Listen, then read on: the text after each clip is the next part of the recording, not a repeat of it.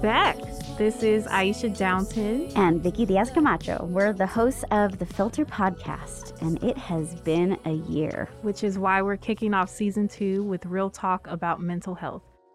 Yeah, I say um, put mental health first because if you don't, then you're not going to enjoy your sport and you're not going to succeed as much as you want to. Kind of started yesterday. Like yesterday, I just woke up and I was really depressed, but I don't know why. I feel for Naomi. I feel like uh, I wish I could give her a hug because I know what it's like.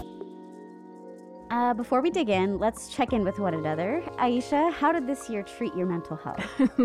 as good as it could get, I guess. Um, mm. So, very early on in the pandemic, I found out that I was pregnant.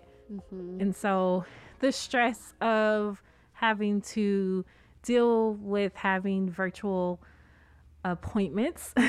this was my first pregnancy, so um, my anxiety was already through the roof for mm-hmm. just not ever experiencing pregnancy, and then um, no longer being able to go into the doctor's office and speak with my doctor and make sure everything was okay. So I would say that it's definitely been a roller coaster. Yeah, it's been up, it's been down. Mm-hmm that's a good way to describe it. Yeah. Roller coaster indeed. Yeah. Yeah. What about you? I mean, I think being someone who didn't realize that they were as extroverted as they were, uh, not being around people and being able to hug people, like friendships are very important to me. So that just made me feel very isolated and alone and pretty anxious. I'd say my anxiety kind of skyrocketed this year. Um, so I had to kind of hone in on what I needed for once which gave us the space to kind of talk this through and that led to this episode, I guess. yeah, here we are. Our experiences align with the statistics. During the last year, Google searches related to all things mental health went up. Crisis calls did too. And this is why what you're about to hear taps into what's been so top of mind for many of us our emotional and mental well being. Here we go. During the past year, the pandemic lifted the veil on another crisis, the mental health crisis. So, we're here to talk with Dr. Rebecca Chow, a licensed clinical professional counselor, and Briora Page, a licensed professional counselor, about their experiences. Welcome to the show, Dr. Chow. Hi, thank you for having me. I am Dr. Rebecca Chow, and I'm excited to be here to talk about mental health issues after the pandemic. Thank you. And also, welcome, Briora. Hi there, I'm Briora. Thank you all so much for having me. Could you take us back to the moment when you found out that you had to transition to doing your work remotely? Yeah, so for me, ironically, I was actually in Costa Rica. What? I, yes, so um, they were actually closing their border, so I had 24 hours to get back to KC. Wow. So yeah, I was I was terrified. so I did. I came back home, and then I told my supervisor I was back home. Um, coming back in the next day, she said, okay, well, if you're not feeling well, you know, please do stay home. So, but I did. I felt fine, didn't have a fever, none of the things. So I went to work for one day and then uh, went home. And then the next day I came in and was there for 30 minutes. And my supervisor was like, oh, you have to go home like right now. I'm like, right now? I just got here. Yeah, she said, yeah, actually, you're going to be the first to kind of kick this off and see what it's like to, to work from home. And then everybody else is going to do it. But I think, you know, it's because I had just came from out of the country. Mm-hmm. Um, so I thought I was just special that I was going to be working from home. But no, it was literally everybody. And then um, a few days later, the lockdown happened. And we thought it was going to be maybe a week or two. And like Aisha, it was we actually just came back mid June of this year. So wow. yeah, it's been a while. Yeah. I think, you know, reflecting back a, a, year ago, I think that was the shock that came in all of us and the understanding that our life was never going to be the same. Mm-hmm. That shock, I think it was just overwhelming. And for us as mental health professionals, how do you do mental health from home? Right. right. And how did you provide that to clients that are in need from diverse backgrounds? So it was definitely a shock. As a mom, as a therapist, it was just surprising. Yeah. and what did that do i think to the mental state of everyone we're in this like sense of unknowing you know what is going to happen next and the this like sense of doom i think a lot of people were feeling that mm-hmm. what did that do to our brains well, one of the things that we know is um, our brain is really uh, set up in, to survive. So the first part of our brain that actually develops when conception happens is called the brainstem, which people like to call it the reptilian brain. But that's the part of our brain that doesn't have a timeline, that doesn't really have any memory, is truly just focused on survival. Mm. And that part of our brain gets activated when we experience trauma, when we experience a situation that is totally out of our control. Mm-hmm. You know, mm-hmm. Dr. Peter Levine talks about trauma being something that happens too fast, too soon, too long, and for uh, too short. So something that you have no control over. And the other part of our brain is the limbic brain that has to do with connection and social relationships. And the last part of our brain is our cognitive brain. That's the one that tells us that's why we can do math, that's why we can speak, that's what gives us uh, um, concrete thoughts. So think a little bit about this. When our uh, cognitive brain is down, we know it's okay, it's no big deal. Kind of like what I was talking about at the beginning, right? Oh, it's mm-hmm. gonna be mm-hmm. okay. This is gonna be so fun. We're gonna be home. this is gonna be amazing. And then when that part of our brain is functioning and we're regulated, we are at our chronological age. Mm-hmm. What happens is when that starts to feel like, wait, what? This is really different. It's like our cognitive brain starts to freak out a little bit and is thinking, like, how long is this gonna last? Do I have enough toilet paper? Right? All of those pieces that you're not really understanding. And then the other part of our brain, the social part of our brain, it starts kicking in.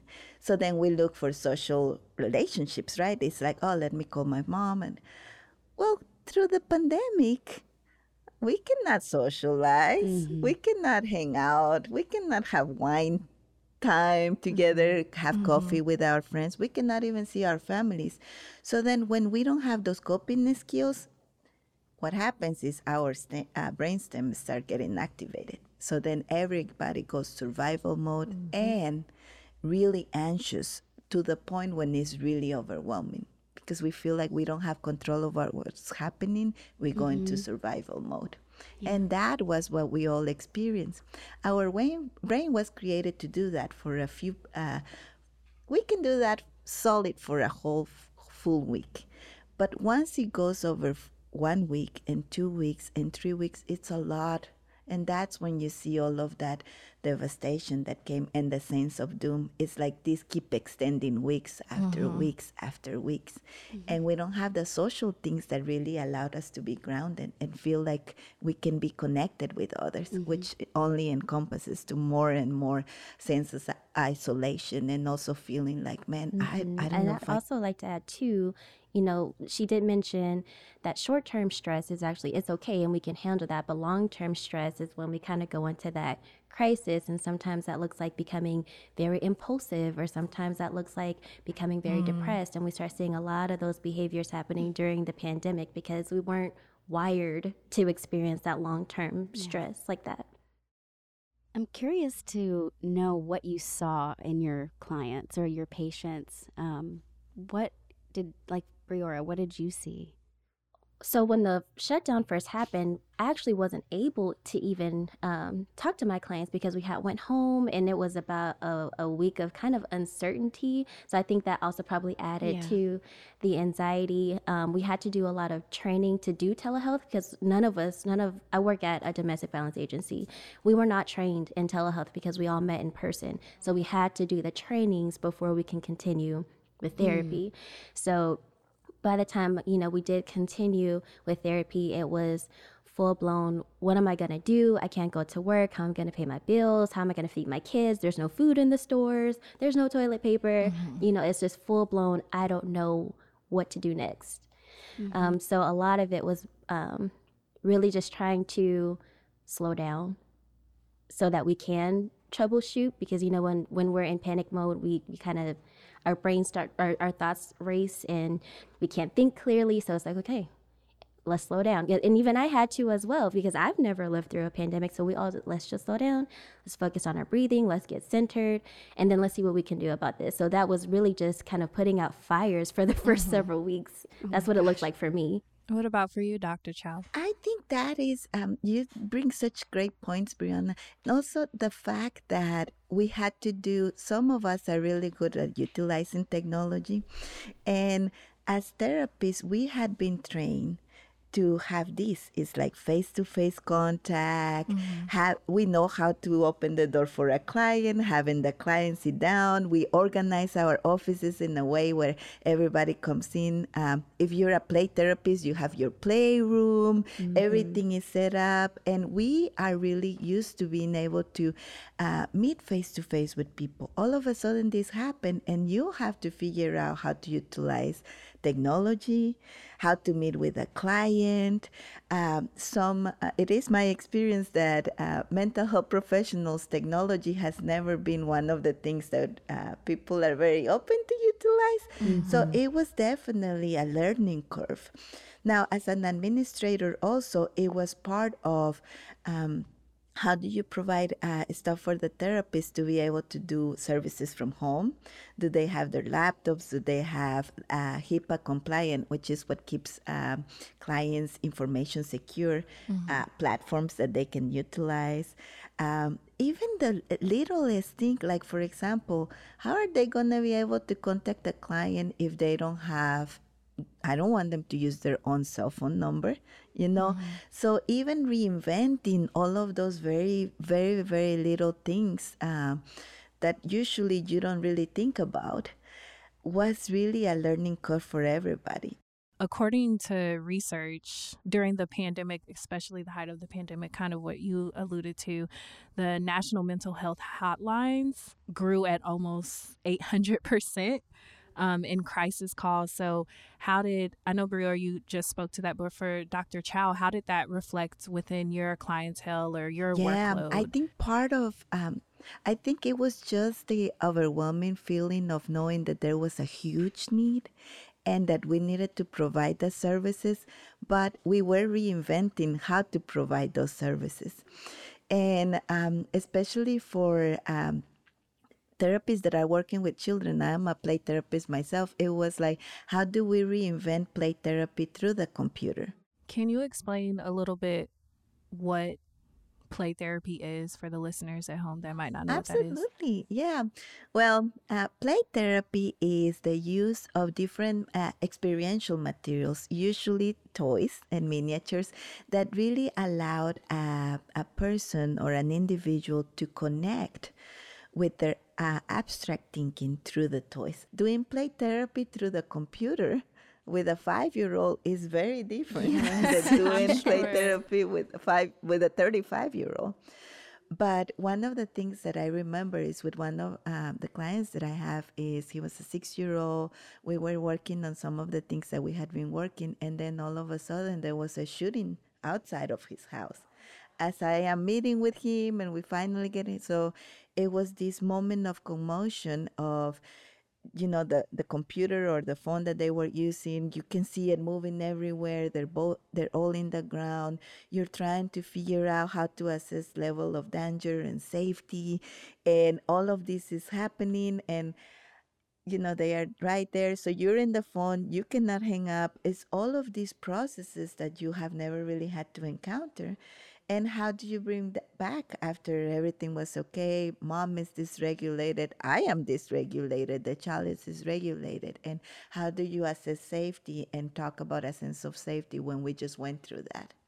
Wow. So I think some of the things that were different because of the services that we were providing is we had to incorporate in play therapy, we had to incorporate the parents. And many times when it comes to mental health issues, the adults that have children believe the child is the one that has the problem, right? When in reality, we know it's a systemic problem.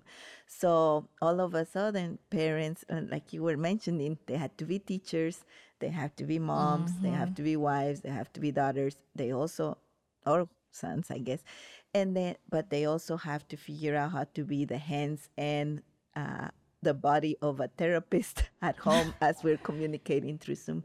So we all had to experience different roles and experiencing those roles and addressing some of the needs when you are getting consistently uh, 10 to 15 people a day that need services and you're thinking mm, i don't really know how to fulfill that. Um, yeah that sounds so important especially now for all of us you know as we come out of the pandemic even though it feels like it's continuing right and i think that's part of the exhaustion that a lot of us are feeling. So I'm curious if you've seen a, a, rise in certain demographics because I have read studies that you know women are feeling more and more anxious these days, especially parents, um, especially you know certain you know racial ethnic groups are feeling the height of the pandemic was like really bad for them. Have you seen anything in particular? Well, I did see that there was some literature around that, but typically, um, well, where I work at the domestic violence agency is welcome to all genders. Mm-hmm. Um, it just so happens that women um, typically come in for this. So I typically work with mostly women anyway. So I haven't really seen a difference there just because I've always pretty much worked with okay. women. Um, but as far as since the pandemic, I have noticed that um, I typically worked with, um, before the pandemic, mostly worked with white women. Mm-hmm. But since the pandemic, I've seen all types of uh, different racial backgrounds that are like, you know what? I am stressed. I am being hurt. I need to talk to somebody because mm. this is not okay. So yeah. I did I did notice that personally. Mm-hmm. And why do you think that was? Well, I think you know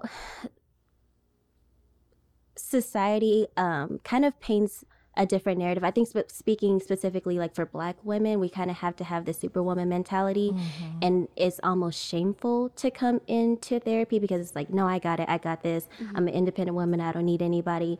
Don't worry. Sit back. Just watch me work.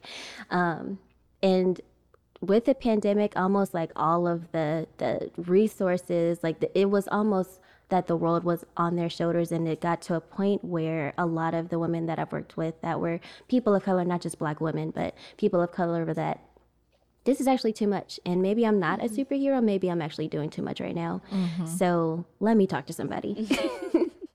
That's good. And for you, Dr. Chow, what did you see? I think, um, you know, in the community of people of colors and specifically to the Latinx community, I feel like there there has been an increase, specifically after the pandemic, about people reaching out for mental health issues because of the social impact that this had. And when it comes to community, that piece is where we really need to be focusing on. How mm-hmm. does our vulnerable communities who were already struggling because of lack of availability of services, because of immigration status, because mm-hmm. of socioeconomic status, because of uh, relationship status, that has really been stuff that we as a community were struggling with. And now we have all of this other stuff on top of it it just becomes something that sometimes can be unbearable. Yeah. Vicki and I would like to know how are you doing yes. as a therapist um, that has been technically in quarantine for a year and a half? Like, how are you all mentally and emotionally right now compared to the beginning of the pandemic? And what was that like for you all? I, I feel like we barely ask therapists how you guys feel. you take a lot of other people's emotions. So um, let me and Vicky be your therapist today. We're here to listen. Yes, tell us how you feel. Literally.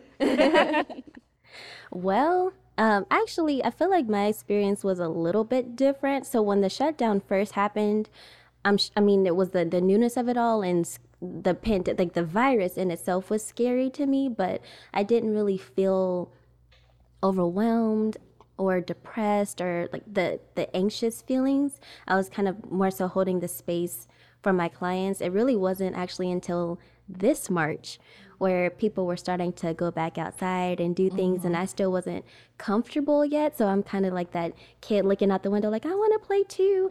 That's kind of where I honestly started to feel some of the depression symptoms kicked in. Like it, it felt I felt isolated at that point. Wow. Um, I felt like I couldn't really connect in the same way that other people were starting to connect. And so, yeah, it, it felt like a delayed effect for me. Um, but therapists should have therapists. So, and I have a therapist. So Good. it's a good point. Yeah. I think the final question I have for you both is do you have a message to share with any Kansas Citians in regards to mental health and well being? Mm, I would say give yourself some grace. You know, with especially with this pandemic, we we, we never seen anything like it. We never lived through this. There was no common way how to respond to a crisis. So some people, you know, coped in very different ways. And now that we're kind of seeing our way through, um, just realizing how we had to survive this. So giving yourself some grace that we did what we needed to do to get through it, and we can do hard things to to cope. Mm-hmm. Yeah, I think also for everybody understanding that the pandemic has affected us differently it has affected us internally in a way that we didn't know how to to understand it is okay to have extremes it is okay to when you're feeling happy feeling extra happy and going like oh this is weird. And when you're sad you're feeling like super sad. Um, you know that's the way that your brain is trying to make sense of the reality. So, what you were mentioning, having grace and compassion for yourself, is important through all of this time. But the most important thing too is reach out, you know, to someone that can help you. I think one of the things that I always tell people is the reality of right now is we, 100% of us experience the pandemic. And we all need to reach out when we feel, you know what, this does not feel right I do feel like something is not right, it doesn't mean that there is something wrong with you. It just means we went through something that was traumatic. We don't know how to resolve it. And we need to embrace who we are today. We can learn out of what we survive and really embrace and see how we can change the future, not just for ourselves, but for the generations to come. Yeah. Thank you. Yeah, it's really my pleasure. Yeah, it's been fun. Thank you for sharing with us your professions and the importance of mental health. This was awesome.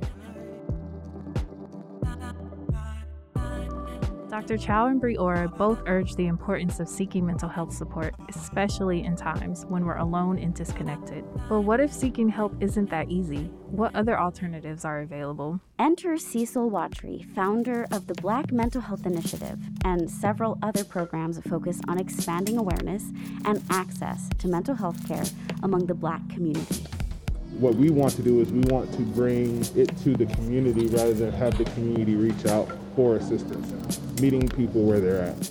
Watcher uses his skills as a social worker and licensed counselor in tandem. What he saw was a need to bring mental health resources to the community.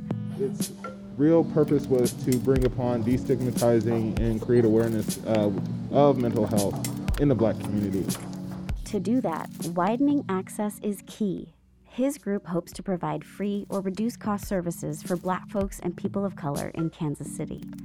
He explained. So we had last year we had a pilot program with Made by Clothing Company, which allowed us to serve about 15 participants and provide them with at least uh, nine to eight sessions for therapy for free.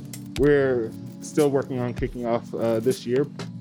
A Kaiser Family Foundation study shows that the pandemic has hit communities of color hard and their mental health has been negatively impacted as a result.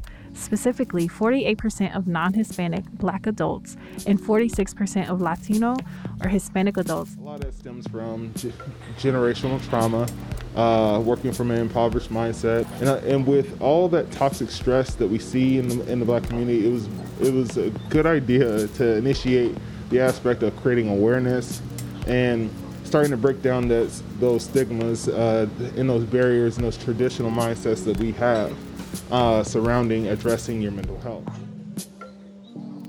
We have always been in a mental health crisis.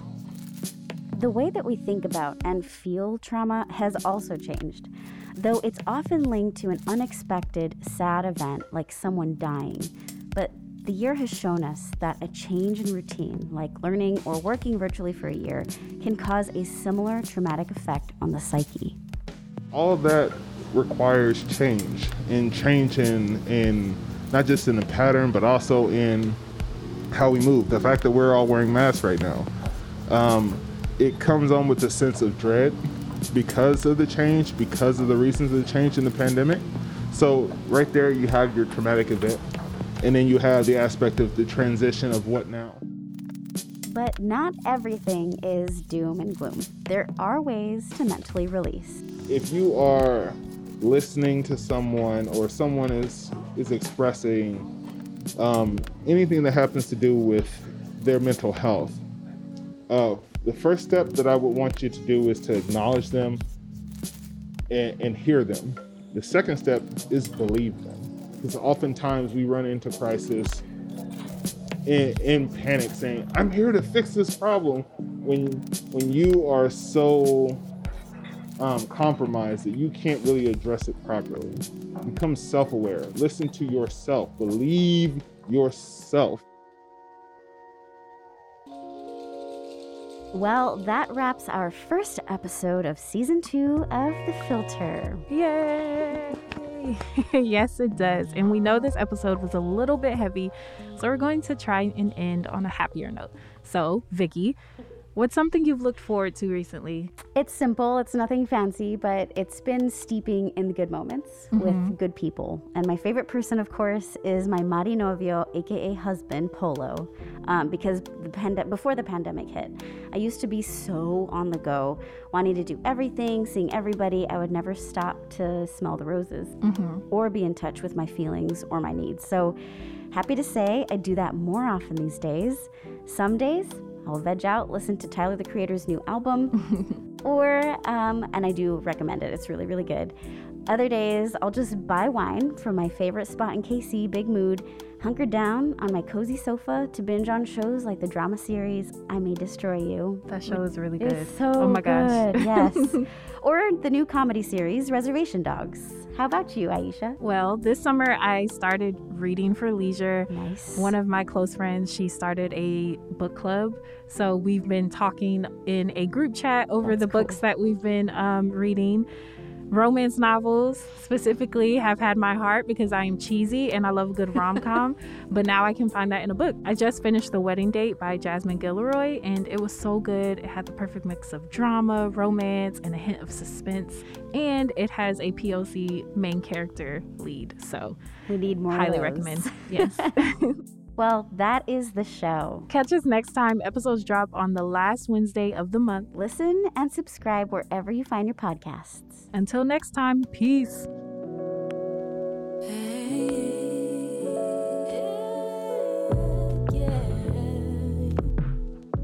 The Filter Podcast is a production of Flatland at Kansas City PBS. This episode was written and produced by Aisha Downton, Vicky Diaz Camacho, and Nina Rao. Production support by Felicia Diaz, Ana Parra, and PJ Kelly at The Post House. Original music by Asia Berlin and Primary Color Music. Additional thanks to our communications and engagement manager, Tyler Peterson.